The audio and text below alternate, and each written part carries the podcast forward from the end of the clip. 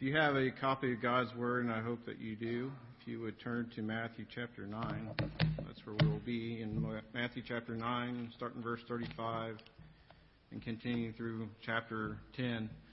Um, when I was in college, I didn't always make the uh, wisest decisions. Uh, on one trip that our Baptist Student Union took uh, to go do a worship service at a church about an hour away, uh, we were coming back about 10:30 or 11 o'clock at night uh, from doing this church service, and my roommate and I decided to do probably one of the dumbest things that you'd ever do.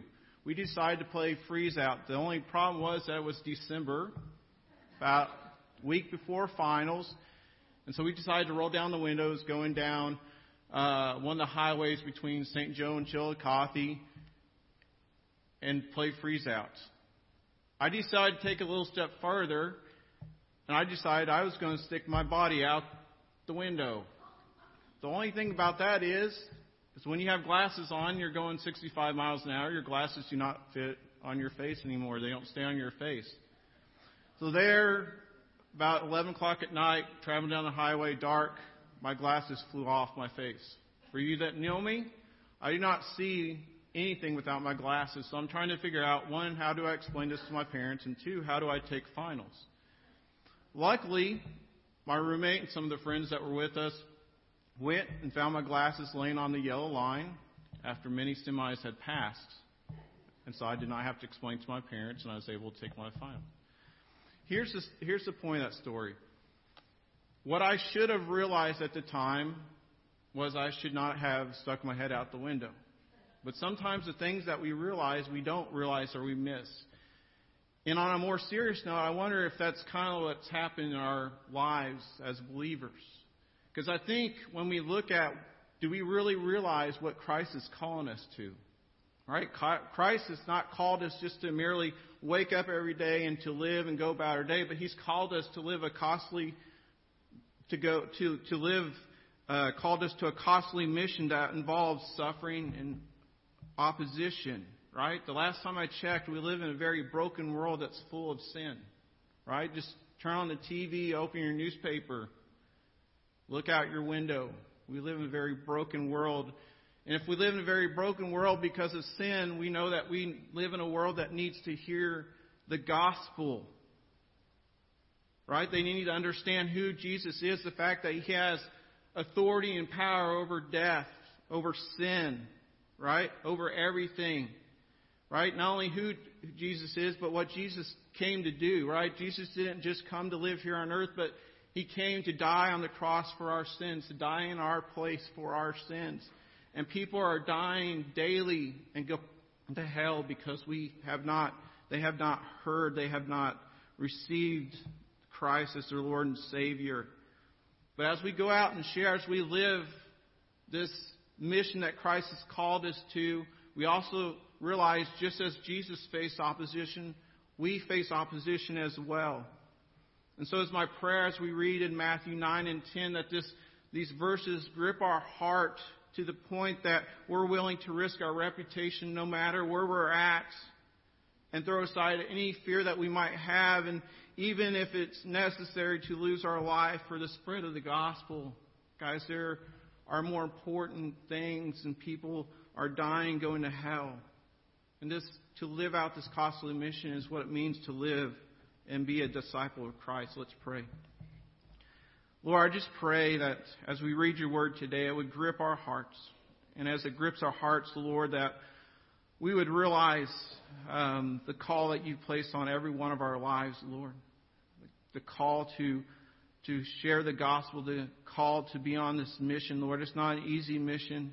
Lord, it's one that's faced with many difficulties and oppositions. Lord, help us to push through the fears of those oppositions and sufferings, Lord, that we would realize that we can't do this without you. Lord, I pray if there's someone out there that hasn't made that decision to put their faith and trust in you, to follow you, Lord, that today would be that day. Lord, we just love you and we praise you. In your name we pray. Amen. And so we read, starting in Matthew chapter 9, verse 35, we're going to see what this mission, this call is. Verse 35, and Jesus went throughout all the circle, uh, sorry, all the cities and villages, teaching in the synagogues and proclaiming the gospel of the kingdom and healing every disease and affliction. And when he saw the crowds, he had compassion for them because they are harassed and helpless like sheep without a shepherd. Then he said to the disciples, the harvest is plentiful, plentiful and the laborers are few. If we are to live out this mission that Christ has called us to, the first thing that we have to be able to do is to see the lost as Christ sees them. We need to see people as Christ sees them. We even see a glimpse of Jesus' heart here in verse um, 36. It says, When he saw the crowds, he had compassion on them. To have compassion is, means to have the desire to relieve people's sufferings, like people suffer because of sin, right? And so as he was speaking here and as he speaks into our lives, right? We suffer because of sin. And Jesus was compassion. He had compassion on them. And so to relieve people's suffering means that his, not only was he emotionally moved, but his heart was breaking right? We think about when we see loved ones suffering and hurting, we, our hearts break for them. But do our hearts break for those that are lost? Christ's heart literally broke for the lost. He had compassion on them because they were suffering. In my translation, it says they were harassed and helpless. In some other translations, it might be weary and worn um, distressed and dejected. In other words, they were in a good place, right? They were like a sheep without a shepherd. And if you study about sheep, sheep aren't the most, the most, um, um, they're pretty stupid animals, right? Sorry, I just went blank there. They're pretty stupid animals. They need their shepherd, and if they don't have their shepherd, they get lost and see what happens a lot of times. Not only was this happening back then, but in our day today, we're suffering because of sin. We, we think, I'm just going to run after the things of this world. If I can just have all the stuff over here, over here, if I can just be in this position or that position, if I can just have these things or that per, these things, or if I can hang out with this person, my life is I'm going to have it made. My life is going to to to be satisfied, right? But here's the thing that we don't realize is every road that we think that leads to satisfaction offers ultimately emptiness in our life. Right? Why do we want more stuff? Because we get tired of the stuff that we had before. We want more because our lives are empty inside. And if you really think about it, without Christ, we don't have anything. Right? I can have the most things on this earth. I can be the highest in the highest position on this earth. I could know the most important people, but guess what? One, that's not going to get me to heaven, and two, I can't take those things with me. Right? Without Christ, we don't have anything. But these people are trying to strive after things of this world. We strive after the things of this world, and it just leaves us empty aside. We're like the sheep without a shepherd. And not only does do we need to see the lost as Jesus sees them, we also need to realize that they are eternally separated from God. In verse 37 it says, Then he said to the disciples, The harvest is plentiful, but the laborers are few.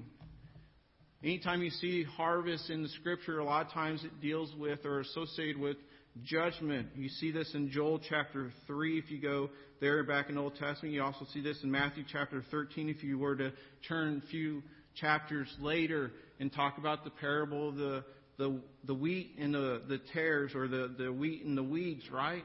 If you read that, the wheat gets separated from the tares and the, or, or the weeds and the weeds and the tares get, get bundled up and thrown into what it calls the blazing furnace or hell, right? It's basically saying at the end times, we're going to be separated. Those of us that have a relationship with Christ, those of us that are righteous, and then those of us that don't have a relationship with Christ, those of us that aren't righteous, those of us that know Christ are going to spend eternity in heaven. Those of us that don't are going to spend eternity in hell. And when Jesus realized this, right, when Jesus, as Jesus knew that, knew that, right, he realized the condition that they were in. They were in such a desperate condition, right? He realized, or that he knew that the people who were separated from God, if nothing else changed, would continue to be separated from God, right? That's why he had compassion on them. And if we think about how much more true should that be in our day and time, right? If you look at some estimates, say that we have 7 billion people in this world. Over half of them, they say, liberal estimates say about 4.5 billion people are lost. Meaning, if they were to die today, they would spend eternity in hell. We need to go out and tell them about Christ. Do we understand the urgency? Do we realize the gravity of the situation? And if we realize the gravity of the situation, if we see the urgency, then we realize that we don't have time to waste our lives on things that don't matter because there's something that's infinitely more important that Christ has called us to. And so if we see the condition of loss, then we understand the commission, what Christ has called us to. In verse 38 says this Therefore, pray earnestly to the Lord of the harvest to send out laborers into his harvest chapter 10, verse 1. And he called him to, and he called to him his disciples and gave them authority over unclean spirits to cast them out and to heal every disease and every affliction.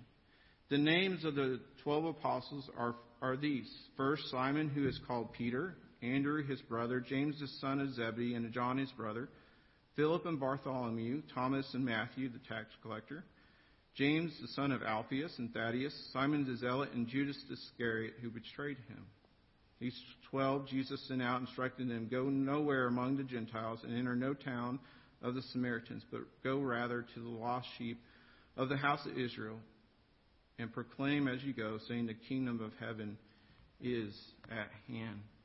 And we see in the first thing, as we seek to go with urgency, we see in verse 38 that says, To the harvest is there, right? It doesn't say to go, but it says to pray. We'll get to the go part in a minute, but it says to pray. Because, see, as a church, we should be praying as we are being sent out into this world to share the gospel, right? Over some entryways in some churches, it says, now you're entering the mission field. Right? We should be praying. We should be understanding. We should realize that every time we leave church, we're entering a mission field. Right?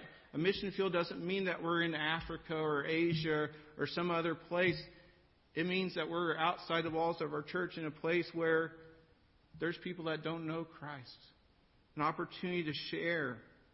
You might be saying, well, I'm not called to the mission field. Jim Elliot, who was a missionary among the Auca Indians in Peru, who ultimately lost his life by being killed by that tribe, lamented to the fact that so few were willing to go to the mission field in this day. He said this Our young men are going into other fields because they don't feel called to the mission field. He says, We do not need a call, we need a kick in the pants. Guys, ladies, it's not about whether we're called, whether we feel called to the mission field. As a believer, everyone's called to the mission field. And man, do we like our comforts and our conveniences in our life? But what happens when we're following Christ the way He's called us to follow Him? Those comforts and conveniences get interrupted. And we're called to difficult places sometimes. We're called out of our comfort zone, and we need to be willing to go. We need to lay our lives on the table, fully surrendered before Christ, and say, Christ, here's my life. Do with it what you want. And as He calls us to go places, we should go to those places without hesitation, without reservation. And see, as we pray as a church and as God sends us out, simply He might just send us out to our workplaces, not just merely to make a living, but to share the gospel. He might send us into our schools not just to learn, but to share the gospel. He may send us to, to work with a people group or a church plant in, dif- in places where it's difficult to share the gospel, where people don't receive the gospel as, as much as some places. He may even call us to go live in a different country to work among unreached people groups. Where He calls, we should go. And in chapter 10, verse 1, we see this, what we see Christ summoning his disciples. He's given them commands. He's showing us what this looks like to go. And we see in verse 8 says this Heal the sick, raise the dead, cleanse the lepers, cast out demons. You received without paying, go without pay. Here's the first thing that we need to realize we're to go to great need, right? If you look at, at what Jesus is telling them to, the people that he's calling to, this wasn't the people that everybody's like, hey, go hang out with those guys. That's the cool group, right? Those were the most difficult people, right? The sick, the people that were, were, were dead, the lepers, right? The people that were demon possessed. But Jesus says, Go hang out. Go reach out. Go share the gospel with those that are oppressed by this world, those that are ignored by this world, those that are different than you. And as I think about how it pertains to us, we're really good about hanging out with people that are the same as us. But we struggle to go hang out with people that are different than us. Those that are living a different lifestyle, those that are living in a different culture, that are a different race, that are of a different background, those of us, those that are of a different faith, right? And last time I checked, none of us are, are, are too good or above another person because we're all in the same condition, right? We're all sinners in need of Christ's grace to save, right? When I walked into a Mexican prison, when I went to Mexico, I wasn't any better than any of those people that were in prison. My life was no different other than the fact I was going to leave the prison that day and they weren't. I was in the same position as some of them were until in 1991 I made that decision to put my faith and trust in Christ and to follow Him. Right? But too often we think, well, I'm too good for that person. Their life has been horrible. I haven't been like them. We're kind of like the Pharisee that said, Thank you, Jesus, that I'm not like them. We're all in the same boat. Not only does he tell us to go to great need, but he tells us to go to great danger. Verse 16 it says this Behold, I am sending you out as sheep in the midst of wolves. So be wise as serpent and innocent as doves. Beware of men, for they will deliver you over to the courts and flog you in their synagogues. And you'll be dragged before governors and kings for my sake to bear witness before them and the Gentiles. When they deliver you over, do not be anxious how you are to speak or what you are to say, for what you are to say will be given to you in that hour. For it is not you who speaks, but the Spirit of your Father speaking through you. We are called to go dangerous spots. Right? He uses the, the illustration of sheep among wolves. Last time I checked, sheep among wolves is not going to do well. Right? And to call them to, to be like sheep among wolves, right? That's not where a sheep goes to hang out. But this is a call. This is a call of discipleship, right? In Luke chapter 9, verse 23, Jesus says, If anyone wants to come after me, he must deny himself, take up his cross. It means we die to ourselves. We give up our wants and our desires for the wants and desires that Christ has for our life. And not only does he tell his disciples to go to dangerous places among dangerous people, but He's calling us to go there as well. See, we don't like that. The world doesn't like that because it's totally different than their thought process. They're like, well, whatever's dangerous, we shouldn't go there. We should stay out of danger's way. But that's what Christ is telling us to go to. We struggle with that. Even as Christians, we struggle with that. Right? Because people are like, well, you're foolish. You're you're clueless. You don't have any idea what's going on. You don't have any idea what you're supposed to do, right? But it's not about what people think. It's about us being obedient to Christ. He tells them to be wise as serpents, right? To be wise as snakes. And if we're wise as snakes, then we understand the culture that we're living in and understand that sometimes, even though we go without reservation or hesitation, that we have to be smart in our situations, right? We, I shouldn't go out trying to be the hero looking for danger, right? I realize that part of following Christ means that I'm going to be put in dangerous situations, be put in uncomfortable situations, but I'm not going to look for that. But I also have to be wise in how I go about sharing the gospel, right? The gospel message is the same anywhere you go, but you have to be able to share it differently, right? You have to be aware and sensitive to the culture that you're in, the people that you're working with, what you say.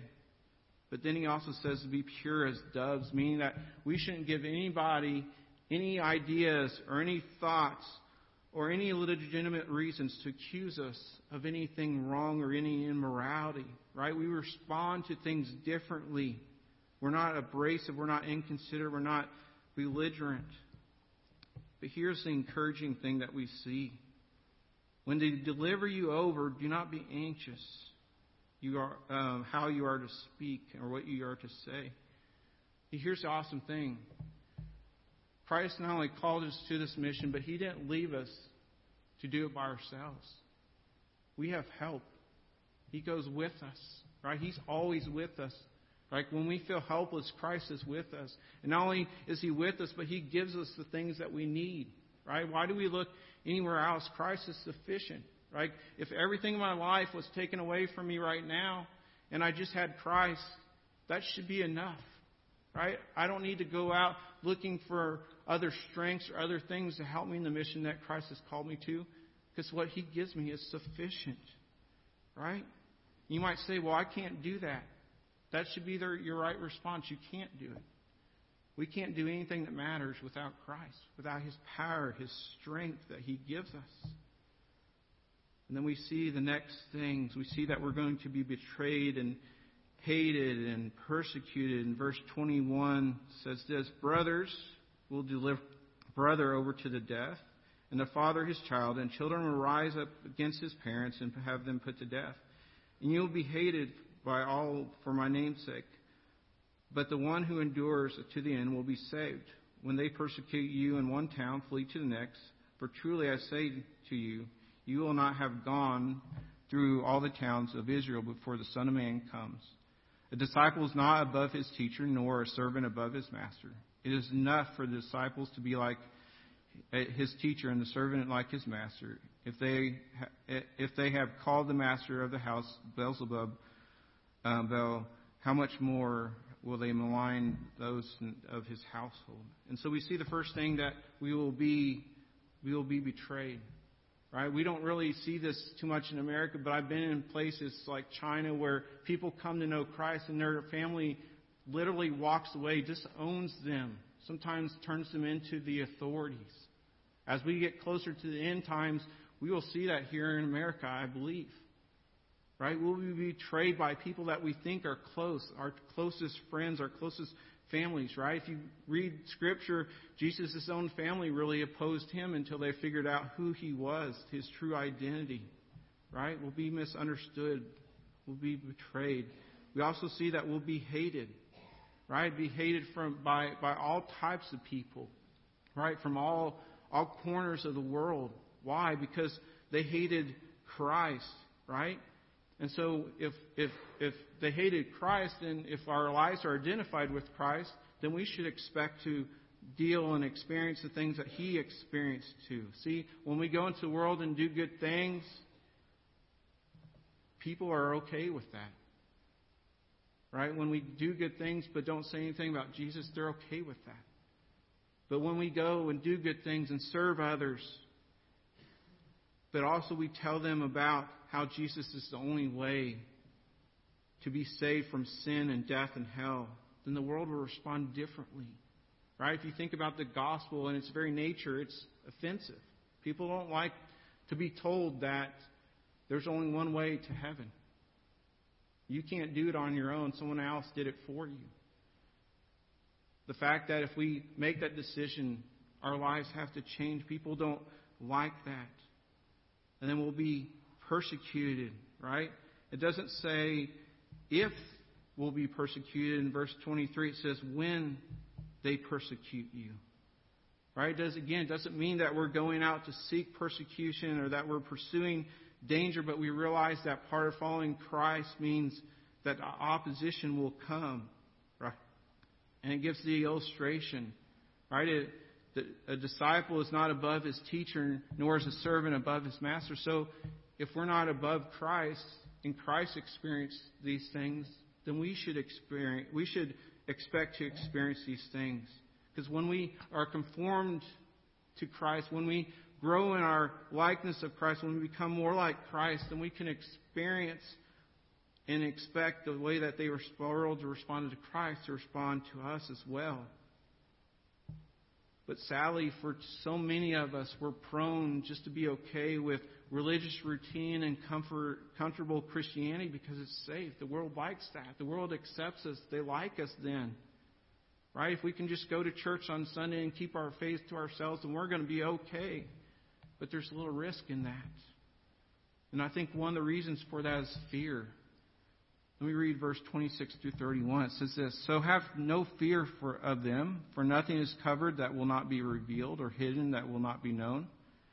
What I tell you in the dark, say in the light, and what, hear, what they let's see, and what you hear whispered, proclaim on the housetops.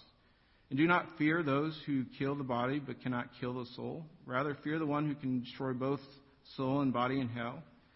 Are not two sparrows sold for a penny? And not one of them will fall to the ground apart from your Father. But even the hairs, uh, see, um, but even the hairs on your head are number are all numbered. Fear not, therefore, you are not you are more value uh, than many sparrows. So everyone who acknowledges me before men, I will also acknowledge before my Father who is in heaven. But whoever denies me before men, I will also deny before my Father in heaven. We see Jesus' words as comforting, right? Three times he tells us not to fear. Right? But fear is one of the biggest obstacles to living this mission out, to going and sharing the gospel. Right? And when we think about fear, really we become inwardly focused. We start focusing on ourselves. Right? We're more we're more concerned about our social status than people's spiritual status. We're more concerned about our comforts and conveniences of our lives. And if someone knows Christ, we have to get past this. We have to be like Paul. Paul didn't care what people thought of him, he didn't care what he said. He shared the gospel. And that was what he did. When we see these instructions, we know it's difficult to follow Christ. We know it's difficult to live out the mission, but we need to trust Him. Right? When we put our faith and trust in Christ, we trust Him. We give our lives to Him to do what He wants. Right? And trust that He knows what He's doing because He knows what He's doing because He created us. And as we trust Him, we need to depend on Him to give us what we need. Right? He gives us everything that we need. So let me finish and suggest these two prayers that we should pray as we seek to live out the mission that Christ has called us to. The first one's this God, give us a supernatural awareness of the condition of loss. We cannot see the loss. We cannot see the loss as Jesus sees them on our own. We need help. We need God to help us to see those people all right around us, our families, our friends, those that we work with, those around the world, right? Because when people die, they go either to heaven or to hell. And here's the second one God, give us sacrificial obedience to the commission of Christ.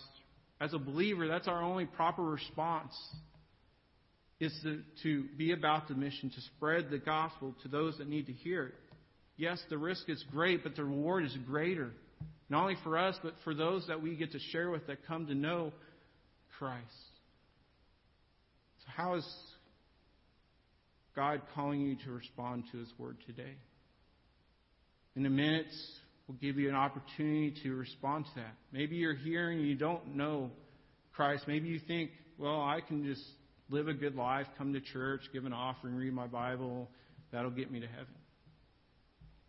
It's not about anything that we can do to get to heaven. It's about what's been done for us. The fact that, that really God had compassion on us.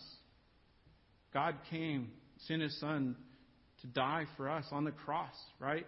The death that we should have died, Jesus died for us in our place so that our sins can be forgiven, so that we can have a right relationship with Christ. So that's you. That's the first step because in order to follow Christ, you have to know Him. So maybe that's how you choose to respond. Maybe you'd hear these words and go, I'm not really living out the life that Christ has called me. I'm not really living this mission. What's keeping you from living that mission? And two, or and lastly, who is it that I need to share Christ with? Where is Christ calling me to go so I can live out this mission? So, however you choose to respond after I pray, if you choose to respond by making that decision, put your faith and trust in Christ, I'd love to meet you here up front. There's people here that I'll point you to that can share more about that. If you're looking for a church home, we'd be glad to have you here at National Heights. Maybe it's just to come to the altar to pray, to recommit your life to Christ. Let's pray. Lord, these words of Scripture today are difficult for many of us to hear, in fact, all of us to hear, because they're difficult. But Lord, even in difficulty of your word, Lord, the things that we don't want to hear are the things that we need to hear the most. And so, Lord, I just pray that you'd help us to respond in the way that you are calling us to respond today, Lord, if it's to make that initial decision to put our faith and trust in you, to realize who you are and what you did for each one of us, that we would step out and make that decision. Lord, maybe it's to join this church, Lord, to be part of a, a body of believers that um, encourages others to to go out and, and to share the gospel. Lord, maybe it's simply just to come and pray, Lord, whatever you lay on our heart. Lord, I just pray that in whatever way that you lead us, that we'd be faithful to respond. In your name we pray. Amen.